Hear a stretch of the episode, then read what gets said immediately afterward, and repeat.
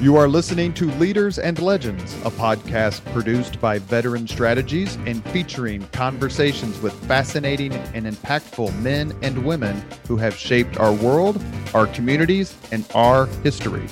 My name is Robert Vane, Principal of Veteran Strategies, and your host for our discussion. You are listening to Leaders and Legends, a podcast presented by Veteran Strategies, a local veteran public relations enterprise, and sponsored by Girl Scouts of Central Indiana, Garmong Construction, the Crowne Plaza Hotel, Grand Hall, and Conference Center at Historic Union Station, the law firm of Bose McKinney and Evans, and the Bose Public Affairs Group, the McGinley's Golden Ace Inn, and MacAllister Machinery, your friendly neighborhood Caterpillar dealer. You can find all your sales and rental equipment needs at MacAllister.com. We are pleased to announce our podcast is now a member of the All Indiana Podcast Network in partnership with Wish TV. You can find Leaders and Legends at allindianapodcastnetwork.com. Thank you for joining us on the Leaders and Legends podcast. Our guest today is Elaine Bedel. Her resume is so long that I won't try to go through all of it. You're going to enjoy the conversation. We are joined by co host Danielle Shockey, CEO, Girl Scouts of Central Indiana. But before I turn it over to Danielle, I do want to say that Elaine currently is Secretary and Chief Executive Officer, Indiana Destination Development Corporation. You're going to hear all about it because if you don't think that tourism isn't important to the state of Indiana, uh, the recent drama over COVID should have hit that home pretty hard. Thank you, Elaine, for coming on the podcast. You're welcome. Happy to be here. Thank you. It's an honor. Well, that's very, very kind. And uh, we love having Danielle on. And that means, Danielle, you are in control. All right. I'm thrilled to be here, Robert. And Elaine, thanks for joining us. I'm super excited to talk to you and learn about one, sometimes it's hard to say lifelong Hoosier, but in fact, you are a lifelong Hoosier. Tell our listeners just that brief little bit of background, where you grew up, college, and and then I want to talk about the current role you're in. Mm-hmm. Absolutely, uh, you're right. Lifetime Hoosier, born and raised here, uh, Batesville, Indiana, is where I'm originally from. Uh, grew up on a farm about five miles outside of Batesville. Um, uh, went to Batesville High School, then in on to uh, Hanover College, where I majored in math. Uh, then I got my first job in Indianapolis, and so moved to Indianapolis from um, from Hanover, and uh, I started my career in banking. While I was with Indiana National Bank, I ended up uh, doing night school with Butler University and earning my MBA with the finance emphasis there. And uh, spent a total of 10 years with Indiana National Bank. That's uh, what I will attribute to probably helping me find my true life uh, uh, endeavors, which was financial planning. I was uh, asked to join the trust division to start a financial planning practice for the bank and didn't know what it was about, but knew that it would be a nice change for me from what I was doing. So took them up on that. And, you know, sometimes you look back and you say, what was a turning point in your career to get you going on a particular path? And obviously that was the one for me and um, enjoyed uh, the financial planning side ended up leaving uh, Indiana National Bank after about 10 years and joined um, R&R Newkirk. Uh, they were very much interested in the financial planning profession as well and had been uh, a publishing firm that did a lot with the charitable side, uh, but also educational reference books, marketing uh, for the brokerage industry as well as the life insurance industry. And they wanted to add financial planning professionals to that group. And so they hired me to do that. Uh, but that's where I learned all about mergers and acquisitions because the company um, ended up being sold. Uh, that publishing company, along with several others, Howard Sams, and you might recognize that name from around Indianapolis, but there were seven or eight in the division that got sold um, by I, to ITT, who then basically turned around and sold R&R Newkirk to Longman, a financial publisher out of Chicago, who said, We're moving you to Chicago. So um, I stayed with them for probably just a full year and uh, didn't want to move to Chicago. And, you know, I think many of our key employees did not want to either. So I'm not sure they got the value for what they paid for in that. But um, uh, I was doing, I was director of financial planning for them, basically moving from being a practitioner to providing services like marketing, uh, software, and those kinds of things. Uh, but when they moved, left town, I started my own practice and uh, did that for about a year, year and a half when Coopers and Lybrand, an accounting firm, the predecessor to Price Waterhouse Coopers, uh, asked me to join the local office and be head of financial planning for them. Really, it was that time when everybody was trying to figure out banks as well as CPA firms is this something that they should be engaged in? And uh, so I joined our um, Price Waterhouse, or excuse me, Coopers and Lybrand, and provided financial planning services. Uh, but there I got exposed to a lot in the tax world, uh, in particular income tax for corporations as well as individuals, which was a great education for me. Uh, at Indiana National, I was part of the trust division, so I learned a lot about estate planning, which is also a big part of financial planning and investments. So both of those those places where I was doing financial planning was a great learning experience for me as well. So everything kind of builds on something else, and so that was the case there. Uh, but with R&R, with uh, Coopers and Lybrand, I was there for about two and a half years and chose to come out and start the practice I have today. So got a little bit of a taste of it. Um, went back to the, the, the corporate side, but then got um, got back out and then Bedel Financial Consulting was created, and that was 30 plus years ago. So uh, it was a great, uh, I, I, really enjoy the profession, the financial planning side, helping people with that, but also doing the investment management um, that we do through the firm. You founded in 1989, Bedel Financial? January 1st of 1989. Um, and so, um, you know, it could have been December 30th or it could have been January 1st, but, you know, basically use that as the starting date. Uh, so it's been pretty interesting. In 2017, you got pulled away um, from your helm role at Bedel Financial, and the governor lured you to the state house. What was your um, what was that like being asked to come and and serve in that first role uh, as the head and the president of the Indiana Economic Development Corporation, where you stayed for two years? So I want to talk about that first before I, we talk about your current role. Okay.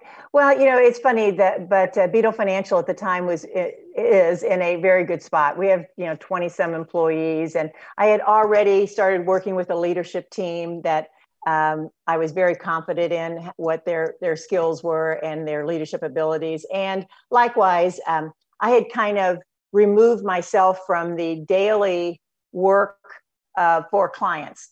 In other words, I was engaged with clients yet, but someone else was always doing some of the work. So I wasn't a key cog in getting some things done, which was really, um, as you look back, the only way I could I could do what I did uh, and step away and take the opportunity with the state of Indiana was because the firm was in a good spot and the leadership team could take over. Now, so I get this call from the governor um, shortly after his election in 2016. So I think it was early December, and said, "Hey, I've got a question for you. Uh, I don't want you to give me an answer now, but think about it. I would like you to serve um, the state of Indiana. Of course, I'm thinking, oh, he wants me to be on a commission, a board, something like that. Uh, and then he lays out the idea of president of the Indiana Economic Development Corporation. And so I um, heard what he said, thought about it, uh, talked to a few people who served in that capacity before, and just tried to get a hand, handle around what it might mean. Um, but um, before the end of the year, I, I, said I would do that. And so February 1st of 2017, I joined his cabinet as president of the Indiana Economic Development Corporation, which is a quasi-government entity that really works to bring business to Indiana and uh, create more jobs here, as well as help companies that are already here kind of expand their footprint. So it was um, really interesting and kind of fun to kind of move into that kind of capacity. I will tell you, it was not without some anxiety.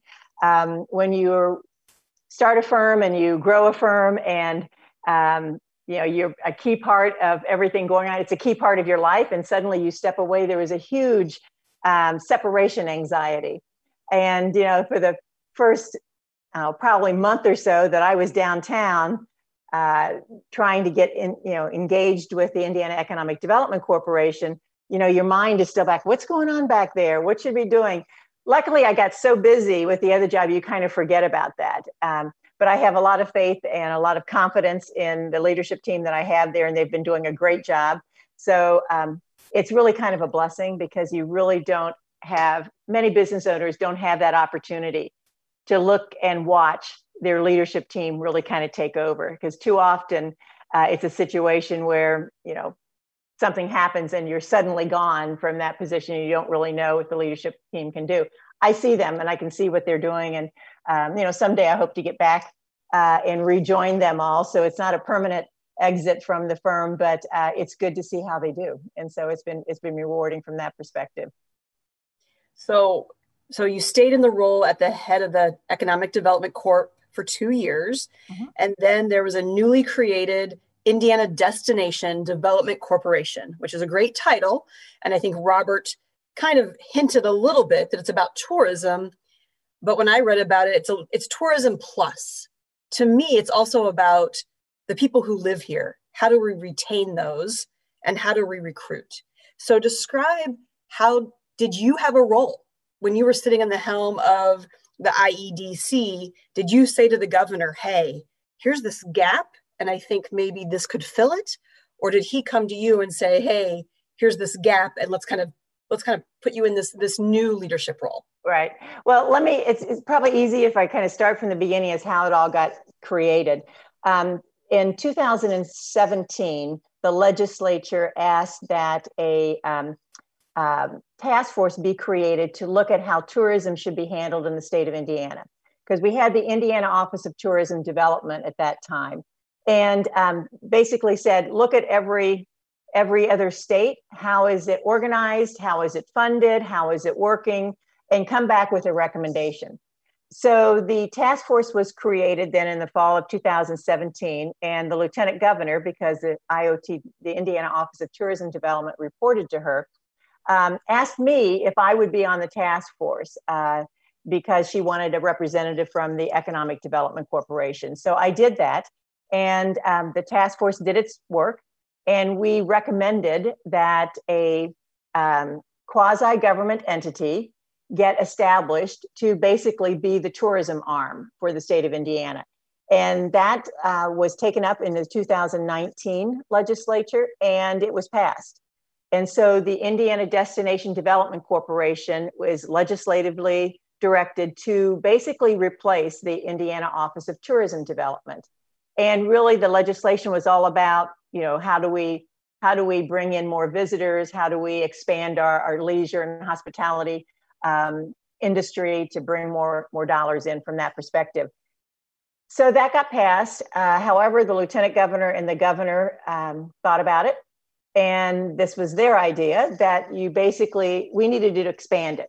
We needed to expand the mission from simply trying to bring in visitors to really looking at how do we um, uh, promote, brand, and tell Indiana's authentic story to help attract and retain talent and students and business as well as visitors because they're all linked together. And basically, what we're trying to do is say, here's the quality of life in Indiana.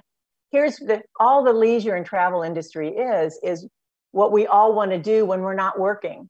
And, you know, when we think about it, talent is a competitive factor right now. And businesses can't exist without being able to attract talent. And talent wants to go where they know that they're going to have a lifestyle that they're going to enjoy. And, you know, you hear it today, and whether it's true or not, millennials do think about you know, where do I want to live? And then I'll find the job. Now, whether or not that actually happens everywhere, I don't know, but it's still high on their list of qualifications. And so if they have a choice in jobs in different locations, they're going to look at what else is there. And I think right now, the problem with Indiana is that we're not known very well outside um, the Midwest, obviously, but even there, what is the perception of Indiana? And what we're finding out is that it's not a bad perception, but it's just no perception you know, if they don't understand, you know, we get thrown at, oh, they're the pet, the flyover state, they're nothing but cornfields, Indianapolis 500, but that's it. And so we have really got to do a much better job of messaging. And so that's what this is all about. This is what the IDDC is all about. It's taking um, and telling uh, the story or messaging with the right words to basically tell us here's our quality of life here, here's those things that you want to do when you're not working and being able to brand it. So what are the virtues, the values? What's that who's your who's your hospitality that everybody loves so much? Uh, and how do we tell the world about that? And um, there's been so often I've had conversations with CEOs who basically say, you know, I've got a job, I get a candidate on the line, they love the job, but then they say, why would I come to Indiana? And they don't have a way of answering that question. And we want to help talent recruiters answer that question. We want to help students who are here in our colleges and universities to understand what it would be like to, to live here. And we know that keeping that talent then gives businesses a real reason for being here, um, you know, and a reason for coming here because they know their talent will follow. And um, and so I think that's why it's so important to be able to tell the story. And if we tell it right, visitors are going to come too, because you know visitors really tend to think about, oh, let's go there because I think it might be a fun place to live someday. Let's go there and visit. And um, so I think if we tell if we do this if we do this right, it'll help all of those different areas. So if you were in a in a spot to give that elevator speech to the to a young up and coming professional that Indianapolis or Indiana would love to have, what would you what would you say to them? What would you say is why would they choose why should they choose Indiana? You know, that's that's the $84,000 question or whatever. I mean, that's what we really have to try and figure out is how do we message and how do we how do we determine the the brand? And the the brand is not determining the brand it's uncovering it because the brand is already here. It's in the fabric of indiana. It's our values and virtues as i mentioned before and then how do we message that? But you know i would basically say to a lot of young people this is an easy place to live.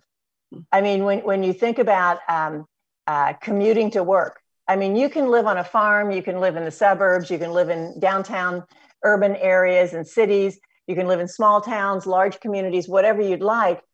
But work is right around the corner. Even if you're 20 miles away, it doesn't take you long to get there, particularly when you think about Indianapolis and getting downtown to Indianapolis. You've got all those options.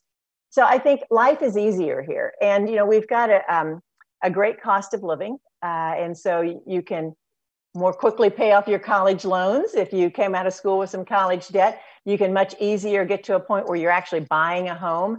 Um, so I think the value of the dollar that we have in the Midwest, but I think more than anything, and what we hear from people all the time is that it's the people, it's Indiana, it's it's it's um, those Midwest virtues, that friendliness. Uh, and you know, everyone tries to say, "Well, what's this Hoosier hospitality?" And I was asked that question, and I said, "I don't know, but I think people who visit here obviously know, and that's what they tell us that it's the people. It's it's easy to get engaged in Indiana. And so we just have to be able to put the right words around that and then have everybody project it out. So I can't do this alone. The state can't do this alone. We have got to get our corporations, our associations, our Hoosiers, our, our individuals to give out the same message all the time to really make an impact and, and really help quickly change and get our name out there, get Indiana out there for what it really is and for what we know it is Yeah, it's uh, anytime you've ever talked to somebody who has visited only has good things to say right. the super bowl i mean was a great example of people loved what they found here right. um, it's almost like you need to say our slogan needs to become try us like live yeah. here for live here for a month you will be pleasantly surprised you know so, i think you're right if we can just get them here and um, one of the things that we are working on right now is, is a set of videos called hoosiers by choice and it's exactly the person you're talking about. It's someone who moved here, maybe reluctantly for a job. They get here and they find out they've just discovered the absolute perfect spot for them. I mean, they they they love Indiana and they'll never leave. And so we have collected quite a number of those videos already, and we hope to get those started uh, in the next couple of months to put those out there because I think in their own words, in their own video that they create, they're saying, "Here's why I love Indiana." it's it's it's pretty remarkable. So that that's what we're going to try and do. It seems to me, and this is kind of a question, maybe a comment, with our tour with our convention industry. Mm-hmm. So many people come here for convention. What are they saying when they go back home? And how could we craft something around that network? Because right. it's one of our great success industries is the conventions.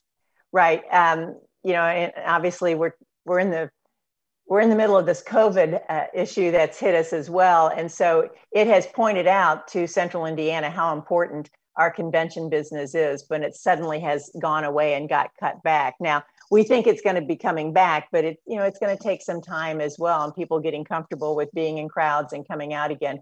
But that is a great opportunity. You know, when we have people come here from all over uh, to attend a conference uh, or convention, whatever it might be, that's an opportunity to give them an experience. And so we've got to do a good job of doing that. And I know Visit Indy does an awful lot to try and get their attendees to be engaged with the community a little bit more and at least you know enjoy the downtown and get out if they can. And i think we need to work on that to maybe even try and do some additional things there. And and even we've thought about all kinds of things you know having like a kiosk in the convention center where people can then understand what would it be like to live in indiana and look about look at cost of living look at how we'd buy a house look at all those different types of things and actually compare to where they may be coming from. So um, you know we've got some ideas on how to do that and, and we're anxious to kind of get those started as well and we were we were doing so very well when you left the development corps there were so many statistics around indiana and job job i mean there were so many great um, i guess stats, if you will, to point to why Indiana was doing wonderfully, and then COVID. And so you've kind of stepped into this new role at a really challenging time. Mm-hmm. Um, what, how has that changed the strategy, if at all, um, in the new role? And what do you see as kind of the next big opportunity um, in your new role as we come out of COVID? Right. Well, you're right. I, I actually uh, was appointed to this position in uh, November of 2019. So just really a year ago. So it was almost three years that I was at the um, IEDC. And so it's been about a year in this. And so again, November to March, it was gang gangbusters of trying to figure out what we need to do next and how we get this this new entity started. Uh, and then COVID hit, and we had to really switch because it was then a, a matter of pivoting to the idea of how do we keep the leisure, hospitality, travel industry how do we get them to survive and then continue to thrive? And um, you know all the numbers show that that was the industry that's been hit the hardest. Mm-hmm. uh, you know when we're 28% of the jobs the non-farm jobs in indiana but we were 37% or our 37% of the jobs lost. So we're taking a, a disproportionate heavier hit because of that and um, you've seen, you know, the restaurants that have had to close and are closing permanently, and some of the entertainment venues that are going through a very tough time as well. So we're we're looking for ways that we can hopefully get some CARES Act funding to them, so, so they can kind of bridge the gap and get through this, and then be able to be there when when things start opening up again. But the one industry that got hit really hard when when you know the governor said we can't allow this COVID to overtake us, we have got to do some things now, um, like the hunker down Hoosiers and all those types of things. But when that happened, nobody went out and nobody was allowed to go to some of the venues or, or even um, the bars or the other attractions. And so that was an economic hit. And, um, and it's a lot of small businesses, small retail shops that really make up the quality of life and the culture of some of our communities, particularly our smaller communities that are really struggling. And so uh, we pivoted, we tried to do some things there. We created what we called the Indiana Destination Recovery Council. Uh, and that was back in uh, June.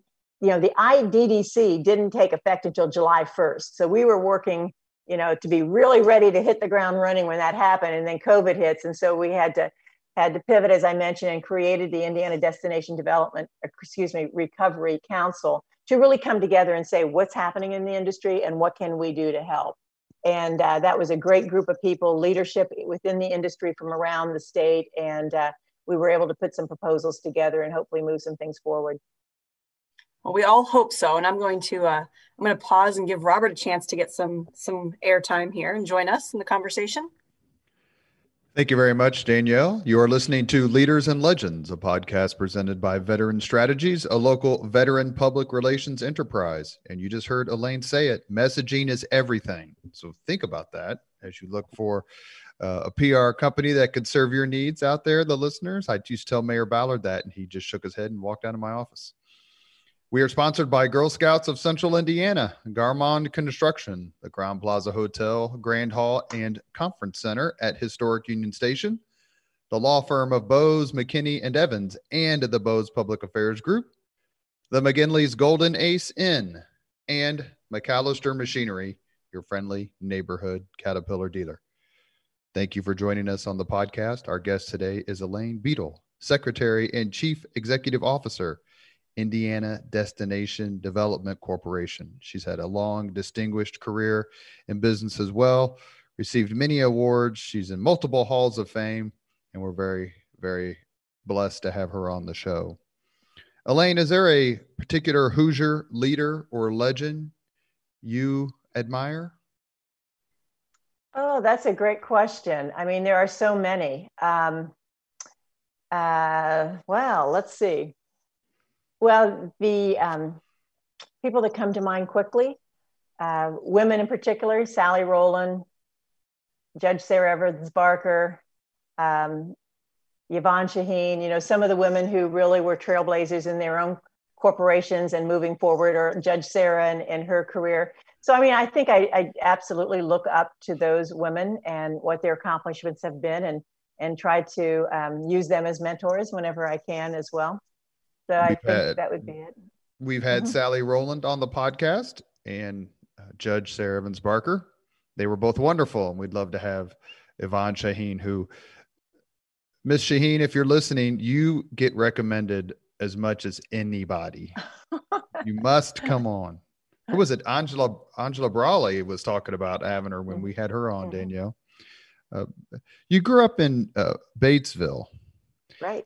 Indiana, and uh, we are recording this podcast right around Halloween. Mm-hmm. So, since Batesville is the world's headquarters of casket making, mm-hmm. Did that enhance your Halloween experience? uh, good question, but I can say probably not so much. they didn't have like caskets full of, of skeletons and Dracula littering the. Well, if they did, it was only inside the factories. We didn't we didn't see too much of that outside. So that's a good question, but uh, no, I don't think so. But uh, Sammy Terry probably would have loved to have been there. I think that's true. I used to check in uh, Mr. Hillenbrand, and when I worked in the hotel business for Jim Dora, Jim Dora Jr., and he was yeah. the nicest, one of the nicest, very important, wealthy, and powerful men I've ever met. He's just Chad. He was very kind. Yeah. But I always wondered if you if you lived in like Salem, Massachusetts, what's Halloween like in Salem? Yeah. I think probably they play that up a little bit more than we did in Batesville with our with our casket industry. But uh, well, I can't throw stones because I'm from Irvington, and that's the Halloween that's oh. the Halloween epicenter for not only the city but the state. The haunted houses. It's it's a beautiful, beautiful part part of the city. It is. It definitely is. Is it fair to say you grew up a farm girl? It is very fair. I used to say I'm a farmer's daughter, uh, but yeah, absolutely grew up on a farm um, outside of Batesville. Uh, so you know, I and I will tell you, growing up, I felt I was terribly disadvantaged because all of my friends who lived in Batesville could do all of these things all the time, and I was stuck out in the farm. But was it, was it like a hog farm or cows or sheep or um, at that time we raised a lot of beef cattle and and and hogs as well raised corn and and uh, soybeans and wheat and um, self-sufficient. My dad did not like chickens. So i remember when i was really young for a while we had chickens and they went away. Um, but uh, and he didn't do dairy. He didn't do dairy. Uh, he only did beef cattle. So um, pick he would uh, pick and choose what he would like to do there. But uh, when you look back on it it was a great experience. You know you learn a lot of life lessons uh, growing up on a farm. And when you think about it it was a pretty good role model for being self-employed and being um, a business owner have you run into in your business career adult business career other farm girls farm kids and you oh, kind sure. of yeah and- yeah growing you know in indiana you know it's not unusual to grow up on a farm in Indiana. So uh, absolutely. One of the things that I, I talk to folks about when when they come to me for advice or just want to have a conversation about starting their own business is how much work goes on behind the scenes. In other words, you have to, I tell them you have to manage your clients, manage your life, and manage your business, and those are three distinct things. Mm-hmm. It seemed that a farmer or a farming enterprise would have a significant amount of quote unquote, I would, I don't know if you say back office, would you say back farm, back office work?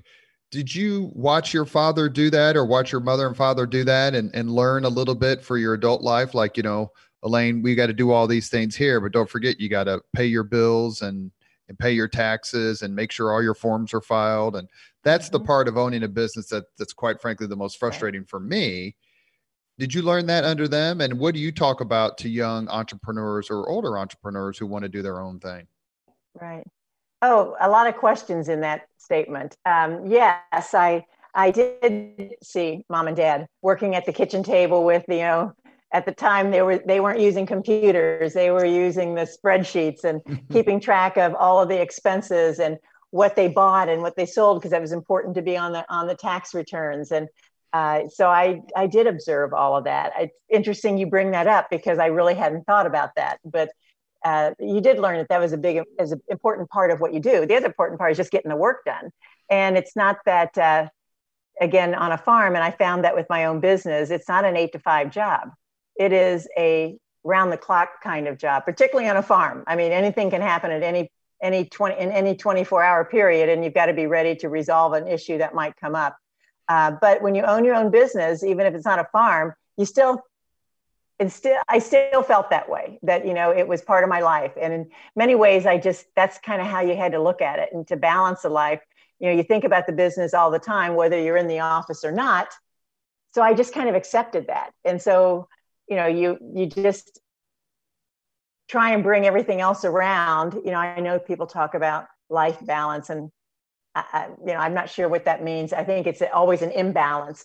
You know what you do whatever you have to do at the time and you know i i still enjoyed my kids and all their their soccer games and basketball games and all those kinds of things i have two boys um, as well and um, but you still ran the business so you just kind of had to let it all flow together sometimes. It wasn't, it's not so much where you've got that cutoff like I think you do when you work for someone else and and you really just go in at eight and leave at five. So it's different. And some people love that and other people don't like that. So it's whatever fits you. And when you were a young girl growing up in Batesville. Did you play any sports? What did you do for extracurricular activity, or did you did you start to leave to go to a dance or a basketball game, and then you know you saw your father working so hard, and you're like, no, I have to stay. Ah, no, that didn't happen. I mean, um, yeah, I no, no. Um, actually, you, you're going to tell my age. I was uh, pre Title IX in high school which meant that women's sports were not very um, uh, well funded, nor were they even encouraged. So the only thing that my high school had was called Girls Athletic Association, GAA, and they would once once a year play another girls team local from a local school in volleyball perhaps or something like that so it was not well organized so i do like sports and i do like playing sports. And so my church my you know our, our luther league as we were called we had teams in everything and we played all of the churches in the neighborhood. So i played softball. We've had co-ed softball teams and volleyball teams uh, in particular um, with my church. And so i got kind of that going there. And then and when i went into college i did end up playing intercollegiate softball and um, and volleyball uh, basketball, I didn't play intercollegiate because we still had the half court rules for women. Now, see, you guys don't even remember any of this probably. So I'm really aging myself, and I didn't want to play half court rules, and so I didn't. I didn't play on the on the.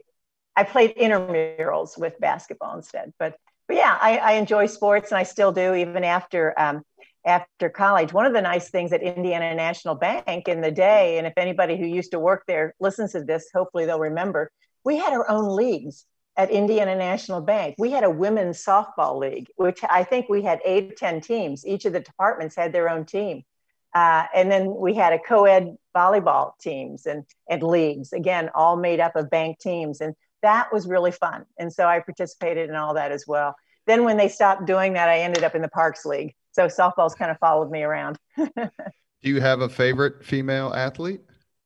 Ooh, Tamika Catchings. I mean, we all got to love Tamika, right? Being here uh, and local. Uh, so I would probably say that. Or um, Joan Benoit If you remember Joan, mm-hmm. she's a, a runner who won the first woman's um, marathon in the Olympics in what 1984 maybe. I've been kind of a runner um, most of my adult life as well, and uh, so I got got a chance to be to talk with her after a race in Cincinnati one time. So it was great. One of the things to go back to a previous conversation a few seconds ago, uh, when I talked to to people about being an entrepreneur, should I, you know, launch my own business? What should I do? And uh, I tell them you cannot sacrifice the totality of your me time. Mm-hmm, mm-hmm. And listening to your answer there, it seems like you've done a very good job of saying, I got mom responsibilities, I've got business responsibilities, but damn it, I've got to find some Elaine time. Mm-hmm. How mm-hmm. important was that to you, not only for your physical health, but just your sanity? Yeah, that that's what it was. um, you know, I, again, I think being a runner, I, I'm a morning runner, so getting out in the morning where you're just outside, getting some exercise, but also clearing your head, kind of getting ready for the day. That's been kind of my downtime when you think about it, my alone time. Uh, and it's been very helpful. And there, there have been some stressful times where I think that saved me. It's just being able, because, you know, when you're stressed, getting that exercise helps anyway. And um, uh, again, not being, being out there and enjoying it. So that's, that's been kind of my stress reliever from a lot of that. You mentioned a few times Indiana National Bank. Mm-hmm. Uh, we recorded a podcast several months ago, actually, on the the administration, the mayoralty of Bill Hudnut. Mm-hmm. And one uh, the guests were Lisa Dietrich. All these are going to be people you know. Lisa Dietrich, Joe Slash, mm-hmm. and Dave Arland. Mm-hmm. And Dave made the point that one of the things that's changed the most in Indianapolis in the last few decades is the absence of a significant number of locally owned banks. Mm. we have Mickey Maurer, another podcast guest. We have his uh, National Bank of Indianapolis. But as someone who's been in that world, how important to the growth of Indianapolis was the fact that we had merchants, Indiana National Bank, American Fletcher National Bank, and I'm sure there were others located right here in Indianapolis, ready to help with the community, ready to be a part of the growth of this city. Those are all gone right. in terms of headquarters. Mm-hmm. How important were they? And do you think that's something that we need to try to regenerate as best we can? Well, I think it was very important uh, because when you have three major banks in Indi- Indiana, in um, Indianapolis in particular, we also had People's Bank and Trust uh, that was here. You know, they were restricted to only expanding within their own county and we couldn't those banking laws were not changed and yet they were changed other places. And so our banks got bought up by bigger banks and our big banks couldn't get bigger so they couldn't compete. And so when your headquarters end up being in cleveland or chicago or somewhere else your community suffers. I mean it really does because i do i easily recall when we had the three big banks when they with it was something of anything that was needed to be done for the community they'd get together and they'd figure out how to get it done. They were part of the team anyway. Others, other leaders of business were there as well, but I mean, they really made a difference. And I think we really felt it when we lost that. Um, because even though, you know, they say, well, we still have our presence in Indiana, we're still going to be good to the community, it's just not the same uh, when you're headquartered somewhere else. So um, you know, will we ever get that back with the larger banks? I don't know. Growing our own has been interesting. I mean, obviously, National Bank of Indianapolis, Old National Bank in Evansville is also a big player here, and we've got more and more banks that are that are becoming regional and statewide. So that that will help because they're all they because everybody in the community can be their client or their customer. They are very community minded because that's where you know when they do something good for the community they know they're doing something good for their clients and their potential clients. And so uh, it's a little bit different than some of the other businesses. So we miss them. I mean I, I, think we suffered a little bit because of it at that time. You are a graduate of hanover mm-hmm. um, which is the alma mater of the vice president of the united states mike pence and mm-hmm. the current governor of indiana eric holcomb. What drew you to hanover and as someone who who cringed whenever my kids brought home their algebra homework. What made you major in math? um, actually, the reason I went to Hanover is that um, uh, I visited other campuses, not a lot. You know, I visited a few other campuses. And when I got to Hanover, I just kind of felt like it was a good place for me. It was the right size. Um, there was a, um, a, a, student in the year ahead of me uh, uh, who went, and there were a couple others in my class who were going. And so it just seemed like the right place to go. And, you know, it really wasn't that far from Batesville. I mean, we were probably an hour, hour's drive down to Madison and then to, mm-hmm. to, to Hanover. So it, um, it, it just seemed like a good fit for me. And it turned out to be perfect. I mean, small colleges, uh, some people thrive and other people don't. And uh, they need, some people just need a bigger environment. And I totally get that. But Hanover was a great place for me. I was able to participate in so many things and, um, you know, get that that social side as well as that leadership side, as well as learning a lot of um, the soft skills. I think because it is a small college, but the math thing came. Um, uh, I was trying to decide what my major should be, and I was going back and forth. And actually, it was my physics professor who said, "Major in something you like." And um, then, you know, when, when you get out in the world, you can always get trained in whatever you need. And I like math. I've always liked numbers, and uh, you know, I kind of attribute my dad to that. We would always be adding up numbers. My dad could add up a string of numbers. I don't know how long in his head. I mean, he, he pre-calculator. You know, you kind of did all that kind of stuff and didn't have a problem with it. We get away from that a little bit now, but um, I, I just like numbers, and so that's what kind of drove me because I said, okay, I'll I'll do what's easy for me, what I really like, and I became a math major. And there so was any was there any sorry. Go ahead, Danielle. Go ahead. I would say so. You're also an author, um, and you. So I'm assuming your book that you wrote is around financial financial lessons. Um, I can tell you I've not read it, but if you were going to write a children's book, I have to ask kind of the. Girl Scout question. And I'm and I 20 year educator. Financial literacy is not very heavily covered, um, in my opinion, in our state standards. So if you were going to write a children's book, and let's target, I don't know, 10, 12, 14 years old, mm-hmm. what are some financial lessons that you think youth of today really should know yeah. early on? Oh, absolutely. Uh, yeah, that would be a great age group to start with as well, because you need to you need to create your money habits early, and you need to understand why. And uh, because so many people right now are influenced by the environment that they're in. And and so whatever their parents did with money they tend to do with money. And sometimes that's good and sometimes that's bad. But what i would say is that you know they need to understand that they need to save. And you need to save for your future starting immediately.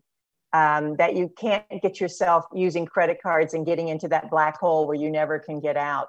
So spending within your means uh, so only spend the money that you have. Don't don't use the credit card from that perspective, and always start saving early. Uh, so what, whatever whatever your job is, if they've got a summer job, you know, put at least a third of it, you know, in savings, and then use the rest of it for whatever their purposes are, half or hundred percent if they can, uh, because that's where you get the, the time for that money to grow. So the longer the time we have, uh, the more the money is going to grow. So it's that saving habit, and then getting staying away from the credit cards are probably the two important things that I would try and hammer into their heads. So we need to have you one of the pillars in Girl Scouts, which I think you know is entrepreneurship. It's one of one of four, and so you know we teach a lot of that through the through the Girl Scout cookie program. But we also try to teach a great deal of financial literacy, and it yeah. really is one of those kind of untapped topics that I think. Well, you know, and it's the one thing that they can control. You can control your spending if you choose to and you can control your financial life and make sure that it's going to turn out the way you want to if you choose to. Uh, but too many people get caught up and don't understand that you know if you spend that money here you're not saving it here and you're not going to be able to spend it again. You can only spend a dollar one time. That's what i always like to tell them it's not like you can you're going to have it re- recouped for you right away. And um, you just need to get people to kind of think in that that that angle. But uh, it's important. But they, it can be controlled. well, well, sticking with the lessons of life theme, Robert was talking to you about what you said is balance. Like, what is balance really, right? Um, but is there any, I guess, you know, there's a lot of leadership women stuff out there that women can, women can't, women should, there's not enough women, you name it. Is there any, because you're obviously a, a, woman and you're in amazing leadership roles and you have been most of your life, what would you want to debunk for young girls that they might think might be a ceiling for them or a challenge for them in wanting to be a leader in their own way? Is there anything that you've learned that you can say you know what? That's not true. It's just it's just a fallacy or what, what advice maybe um, would you want to give a young girl about who sees herself as a future leader? Um, well you know i think well coming right back to um, girl scouts and your idea of courage confidence and character. I mean i think those are three elements. And you know we have to have the courage to basically stand up for what we know is right and to take a stand and to do a good job. Um, and you get that from your confidence your second c there. Because i think confidence is so fleeting and you need the confidence to know that you can do something. And i think that's where we all need to support each other as much as we can because even me you know you, you have confidence that you can do something and it can go away so quickly because of a comment from somebody or something that happens and it goes wrong. And that's where women need to remember okay that was one incident. Let's get back into the game and and uh, have someone else hopefully say to you you're doing great. Keep it up and keep going. And because confidence is fleeting and yet it is so important to how we conduct ourselves and and our in our business. But you know character is really important as well. And so being able to to have um, the the values be it integrity um, being ethical. And for me everything's got to be fair. I, I don't know why that is but it, has got to be fair. And if something's not fair i i i got to fix it. And um, that maybe that's not a good trait but it, it it's kind of who i am. And what makes me uncomfortable is when we're not treating everybody fairly. And those are the kind of things I think that make up the character of a person and, and the direction that you want to go. But I will tell you that, you know, um, I, I've been in kind of a male dominated industries, be it banking initially, the CPA firm, obviously. Um, and sometimes I think what you find yourself up against in some of those situations, what drives you to start your own business. And um, I will tell you that for the last 30 years, having my own business, uh, kind of being in charge, you don't have that same, you don't feel that same pressure that you're a woman in a man's world or whatever it might be called. Um, but it's still out there in the real world. I, I guess I kind of learned that stepping back into into this type of a life that there's um, there's a lot of people out here that are really looking out for themselves in many cases, and that's not bad. That's not bad. But um, sometimes sometimes deal only with people who they're comfortable with. And I think that's where we all need to learn to deal outside our comfort zone because the more diverse conversations we can have, the more people we have around the table, the uh, more in um, gender diversity, but racial diversity, the better conversation we'll have on a topic, the better decision we'll make.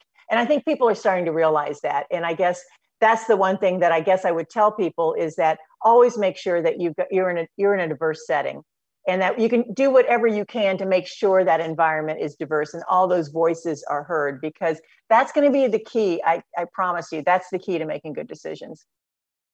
So when your confidence has been shaken in your career how do you get back up? What's been what's been your go-to way of dusting yourself off? You know what happens a lot of times is someone else not knowing what I'm mentally going through at the time says something that says, Hey, you thank you for doing this, or you've been doing great on this. And suddenly you think, okay, somebody appreciates what I'm doing, or somebody recognizes this, and maybe I can do this, and maybe we can push on and kind of keep moving on. But uh, so that's why my comment was we all have to be conscious of making sure we're always telling others, particularly women, that you know if they're doing a great job, make sure they know they're doing a great job and keep that confidence level up. Um, but you know, sometimes you just have to shake off a bad experience and just put it to the side, and it's hard to do because you always want to be successful, you always want to be pleasing, but there's going to be those times that are going to be a little less. And but you know, I also have found many times it's in my head more than it's in anybody else's head you know and others don't see that as the as maybe the failure that you see. Uh, and I think that's important to do as well to kind of understand that that's from your own viewpoint and you're being the most critical of yourself uh, and that others don't see it that way. And so sometimes talking it out and having those conversations and you know that's what best friends are for.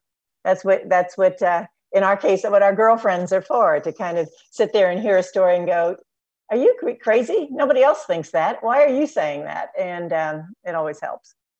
I wonder if um, maybe robert you can answer this. You know there's a lot of literature about the imposter factor right? That we all think that somehow we're an imposter in our own lives. Like how did i possibly get to achieve this level of opportunity or leadership? And it, it has to be a mistake.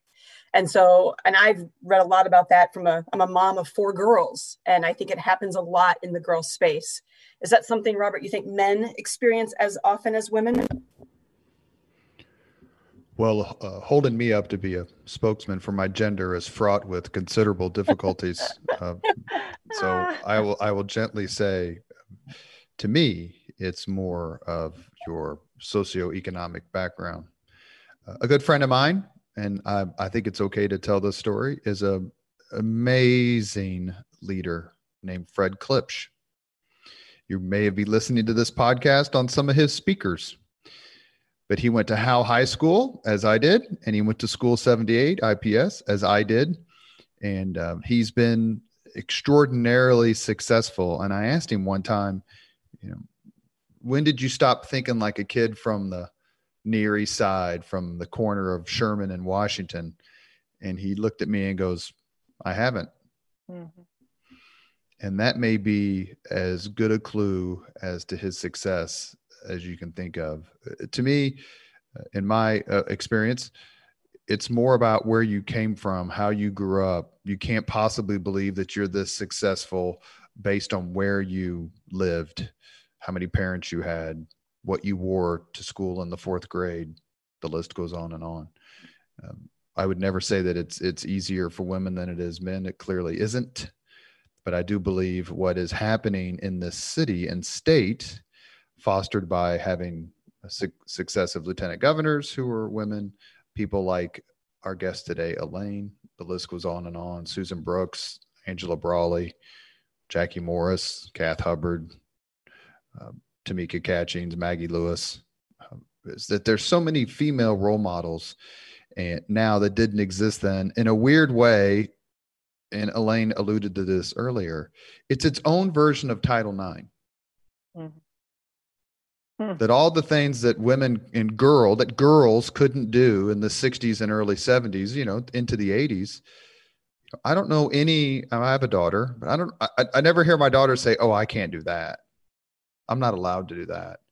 And organizations like the Girl Scouts and mm-hmm. and the work that Elaine does, and quite frankly, the work that you do, Danielle, and so many terrific female leaders in schools have have either um, on purpose or just by osmosis put out a, a, a, a vibe that certain things that were thought not attainable before are certainly attainable now. Elaine, do good. you think about, go ahead. No, I'm just saying, good. I'm glad your daughters feel like there's nothing they can't do. So I'm, that's terrific. Well, anything that involves um, um, being a, a, a female entrepreneur these days, when you look at it as someone who started her company, you know, decades ago, do you wish you had some of the tools, some of the different mindsets back then that you have that you see now? And and are you on board with the notion that there has actually been progress? Progress in women in, in, in their positions or pro- progress in what? I guess I would I would have to ask the question this way: Do you think the white male patriarchy? Do you hear me, JSK? Uh, who's a friend of mine? Do you think the white male patriarchy is just a lot more accepting of women leaders, women executives, women entrepreneurs that than they were in the 70s and 80s? You know, I think everyone will say they are. I mean, I think that there's um, a lot of support for women not as much support when you look at the entrepreneurs and who's getting the money that you know as far as startup companies and things like that the venture capital money seems to still be going disproportionately to uh, to men. And, you know, so I guess I think everybody wants it to be, but I think when it comes right down to it, it comes down to your comfort level. And, you know, men know what to expect from other men. Women know what to expect many times from other women. So they're more comfortable in those, in those groupings. I think it's getting better. I mean, I think there's, there's, um, uh, there are truly, truly men who are great supporters and champions of women. I mean, across the board, there definitely are. Is it a general factor everywhere?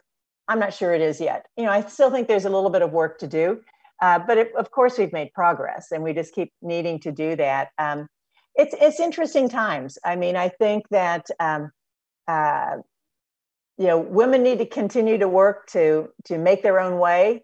Um, women who are in front of them who are older need to make sure that we're leaving an open door and a pathway for women to follow as well and to give them the support.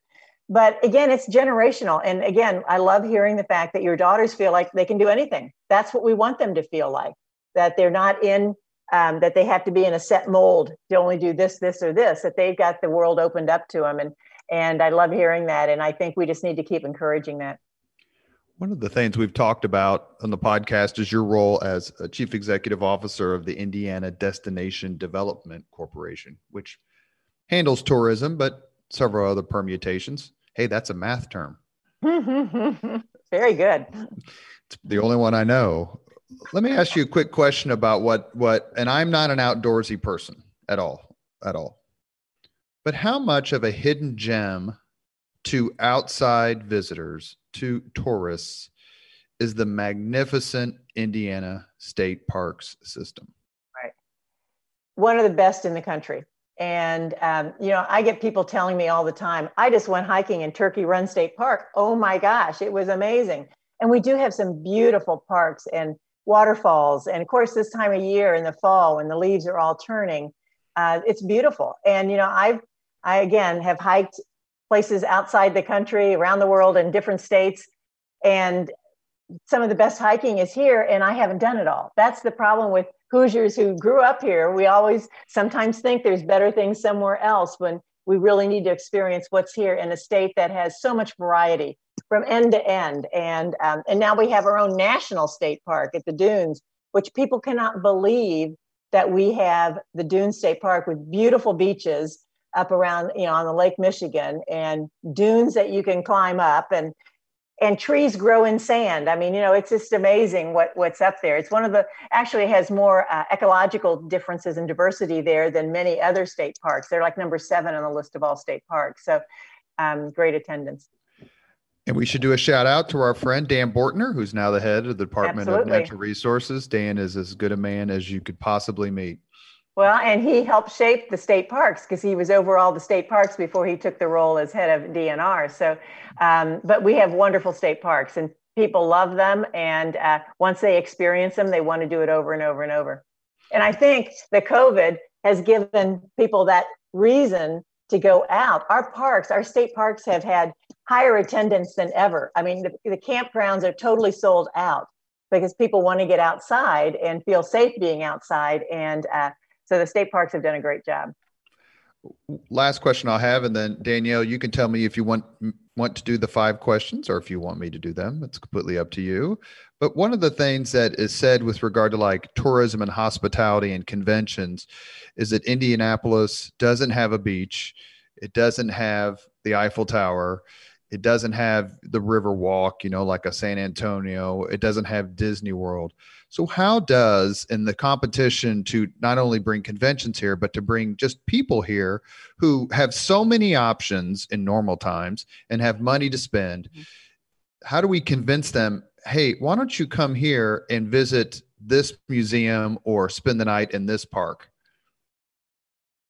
Well, by telling them what Indiana's all about and, and, getting that messaging right, as I mentioned earlier. But, you know, I think um, when people come here, they come to visit, they come to enjoy some of the amenities that we have. And you're right, we don't have oceans, we don't have mountains. But what I like to tell people if you live here, you're living here and your dollar goes a lot farther, you've got money to take that quick flight to the mountains or to the beach. And I will tell you that most people who live in those places don't take advantage of being close to the mountains or close to the beach as much as you might think they do. Um, so you know it's it's it's just kind of sharing the diversity that we have here in opportunities. You know we have one you know the top children's museum in the country. We have the number one water park in the country uh, that being down at holiday world and Splashin' Safari. Uh, as i mentioned earlier the dunes national park is ranked very high for all of its diversity in, in, in plant and animal. So i mean there's an awful lot of things that people don't recognize maybe that we have here who've never been here before. And so it's really selling them on all those types of things to do that. Um, we're, we're, making great progress. And I think people um, who experience Indiana, as we talked about earlier, love it. And, and we're going to be telling those kinds of stories so that other people can relate to them and can understand themselves what it would be like to be here. This is the Leaders and Legends podcast with our guest, Elaine Bedel. Danielle, do you want to do the five questions? Of course I do. Didn't you say this was the girl power hour, right? Despite my best efforts, yes, it's the it's the girl power hour. Go ahead, you two. All right. So Elaine, what was your first job?